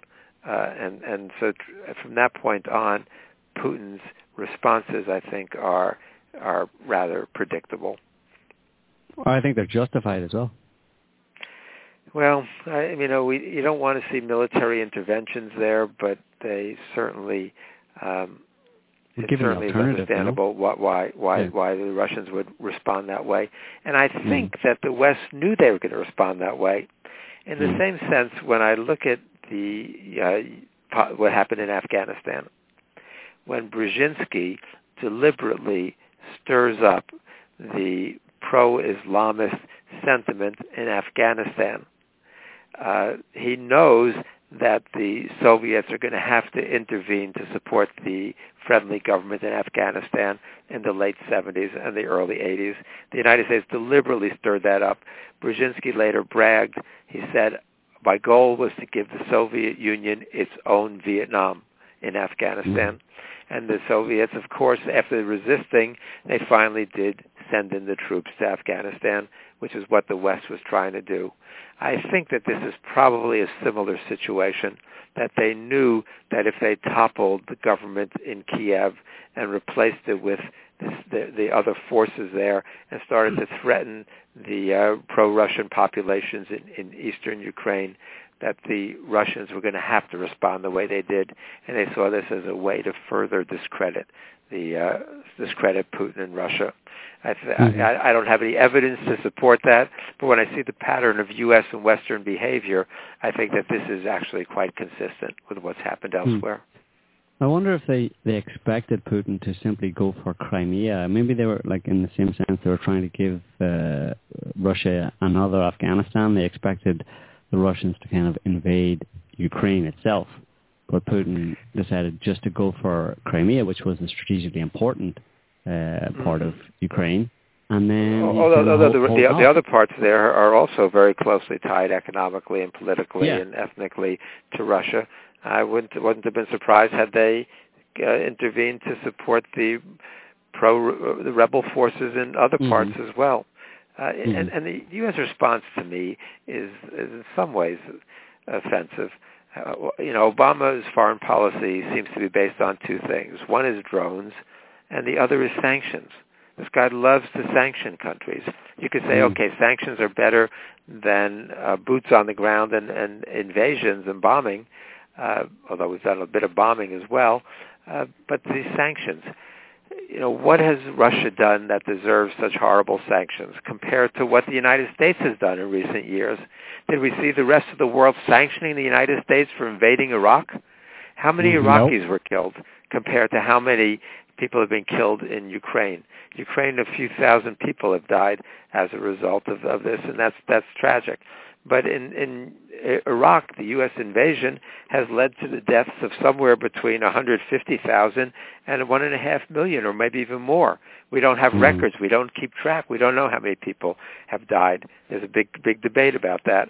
But did we see the world sanctioning the United States for invading Iraq, for invading Afghanistan, for invading Libya? I mean, these to me are appalling developments. What's happened in Ukraine is at, at most a very unfortunate uh, development, but never, not even close to the scale of U.S.-caused atrocities around the world. But we don't see the world rising up in, in moral indignation uh, to to uh, sanction the United States and cut off trade with the United States. So I mean, there's, there's I think a tremendous disproportion in terms of these kinds of responses. Absolutely. Do you wonder, Peter, if it's reached a point here where the U.S. hegemony might have overreached itself?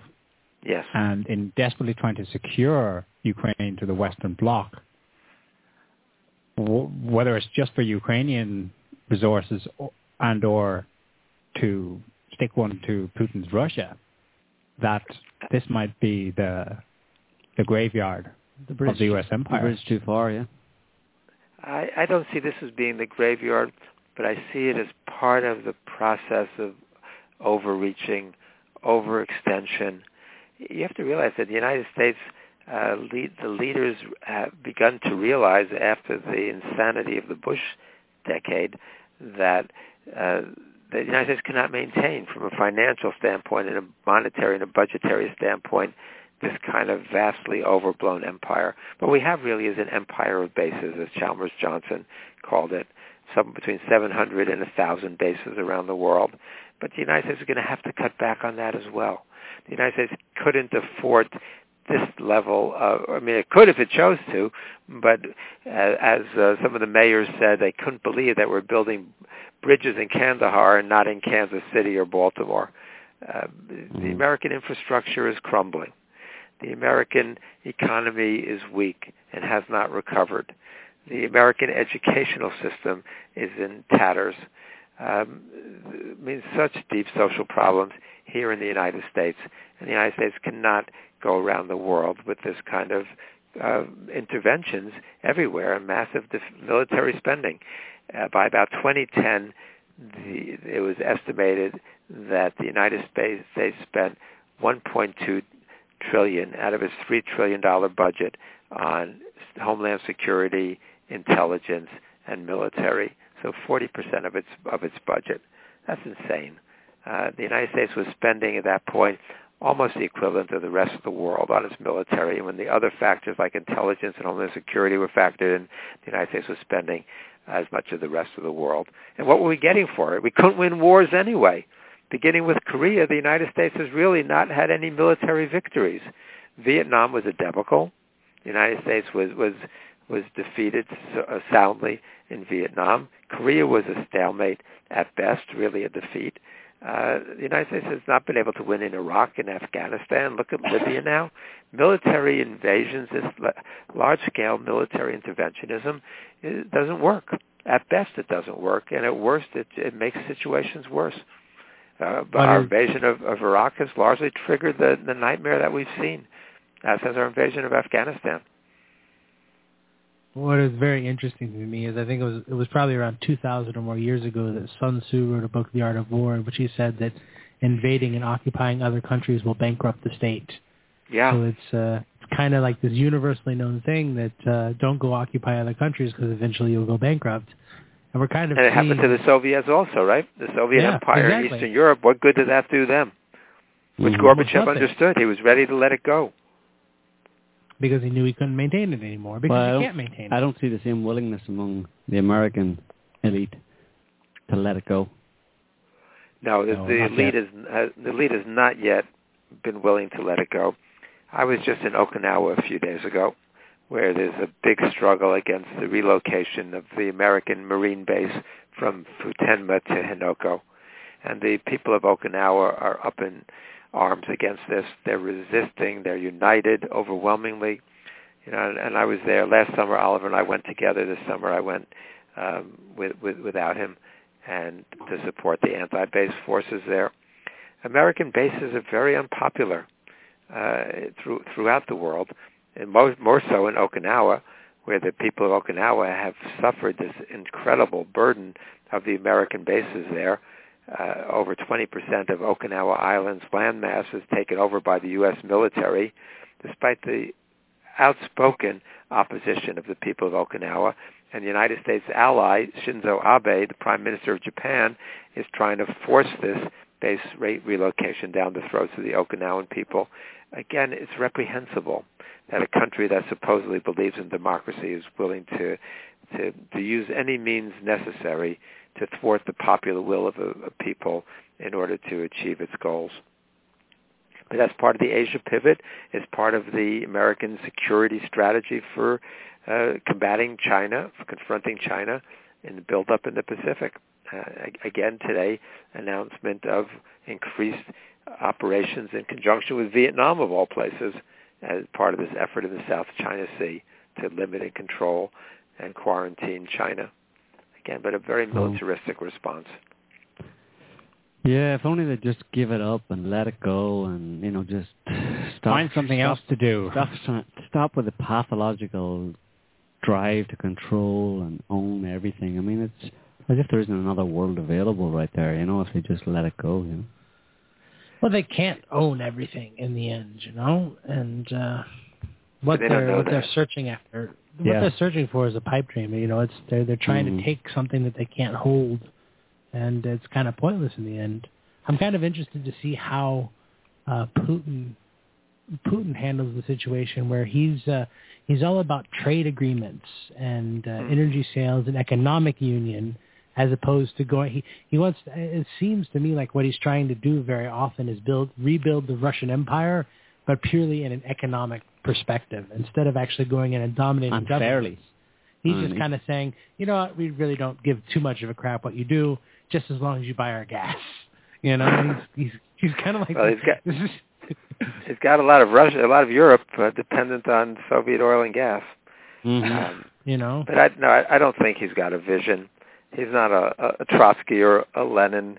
He doesn't have a a, a, a vision for transforming the world. Uh, the early Bolsheviks did. They thought Mm. that they could have a, a system that would be much more in the interests of, of, of humanity. Um, unfortunately, Russia's political culture and, and the situation they confronted didn't make that possible. But there have to be alternatives to capitalism. There has Mhm. to be a different world than a world that's dominated by a handful of, of, of wealthy people. Karl Marx's vision was for a form of democratic socialism. Uh, that that I think will be the wave of the future. We're just not there yet as a species. We're very very primitive in the sense that people are motivated by or I mean, I, I guess you know, it's, it's wrong to say that people are motivated by greed because most of the people I know are not motivated by greed. Mhm. Most of the people I know do not want to accumulate enormous wealth when other people are hungry and starving and living in in desperate means. I mean, I guess Mm. there are a handful of people who have no conscience who are motivated by that, but those are the scum of the earth. You know, they unfortunately get to be in positions of power given the way our world is structured right now. But I think most people don't share that those values and uh, don't share those those beliefs. And and the, the wave of the future is going to be at some point. I guess our goal as our goal in in this time in history is that we have the technological capabilities and life on the planet, but we have the moral advancement of you know we're barely standing up straight. We're barely out of the, the caves. Uh, and so there's this tremendous discrepancy. Our goal right now, our mission, I think, as a civilization, is to get to the future, to not destroy the planet, to not destroy the world, to not end life on the planet uh, right now in our primitive state, in hopes that in the future, a thousand or ten thousand or ten million years from now, human beings will have evolved to the point where they can actually live as you know decent lives, not not Yeah. like we see now. Maybe it's to be hoped for. Uh, Amen. Thanks, yeah, Peter. Peter. On that on that note, we'll uh, we'll leave it there for for this evening. We just want to thank you for all the work you've done. It's uh, sterling work, uh, Yeah. and much needed. We need more educators like you. Yeah, Well, absolutely. thank you. It's, it's, it's been fun talking. And everybody should check out Peter's uh, documentary series. With the documentary series Untold History of the United States, also And- Peter's and the- own research. And the book. And the book And is, the I think, is that, the book is out now in, or about to be out in 11 languages. So uh, That's the awesome. documentaries are airing around the world. So we we really would love everybody to watch them and to, to join us in this struggle. You, Absolutely. you also mentioned there's going to be a kind of kids version of the book coming out. In English, yes. Um, we've Okay. got uh, coming out in the next few months. We've got the concise untold history of the United States, which is based on the documentary scripts, a new book, and a young readers edition for 10 to 16 year olds. Uh, we That's want to get idea. this into the middle schools, and Oliver and I are going to be visiting middle schools to speak and to spread spread the message. And pretty soon there's going to be our graphic novel out.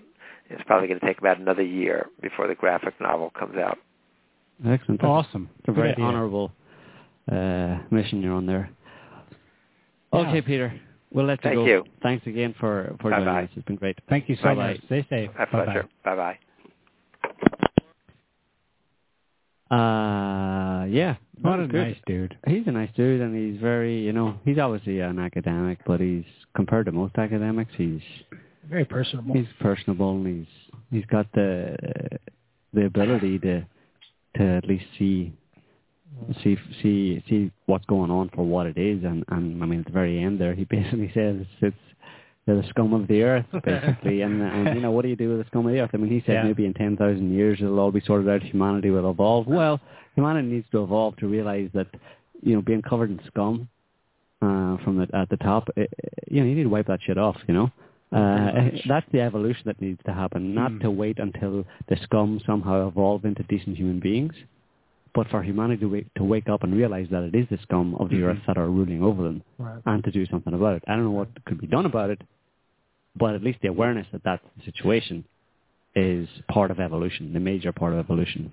I think people should have a little bit more enlightened self-interest at the very least. Yeah. You know, I mean, they don't even realize how they're being led down the the path of destruction by these single-minded, greedy, sort of pathocratic psychopaths, hmm and they're basically being led right over a cliff Yeah. into their own destruction. I mean, because uh, i- if America were to collapse, it would just be horrible for all of the people, Yeah, ordinary people in the all U.S. the ordinary people.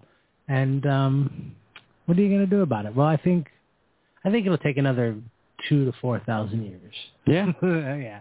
If the human race survives that long, in about 4,000 years, I think maybe we'll have had a few more empires, kind of like America, Rome, you know, the British Empire. We've had this sort of series of all these different empires. And finally people will get the message. And they've all kind of collapsed the same way, which is they get really belligerent and militarized and suppress all freedom of speech and, you know, get rid of their constitutions or whatever laws that they have. And they're taken over by a giant psychopathic oligarchy. And then they fall. And then there's a little bit of a dark age. And then, you know, everybody gets together and says, hey, let's start a new state. They're like, yeah, that's a great idea. Then boom, same thing happens again and again and again. And I think if it happens about seven to eight more times, we might... Uh, We'll realize what's going on and kind of nip it in the bud before it happens again. Yeah, That's yeah, the only I way to do it, so. I right? think- You yeah. spot that you spot the troublemakers and you say, okay, you're not allowed to be in office. You're not allowed to any be description. president. You're not allowed to be president or anything close to it. Here's a, here's a shovel. Go dig me a hole. Yeah, I think the biggest, the most important thing is to uh, and if you act up, you're going in it.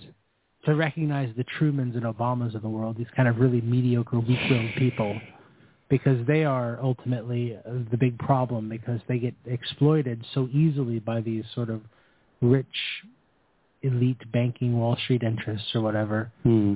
and uh, that's probably It's in their nature. in their nature. All right, folks. We're going to call it uh, a night there. Thanks uh, to our listeners and our chatters, and thanks again to Peter uh, Kuznick. Kuznick. Uh, you should check him out, and him and Oliver Stone have been doing some great work on the web, so uh, uh, check it out. Um, so until next week, Yeah. Take care of yourselves and each other. and we'll see you then. Bye-bye. Bye. Bye.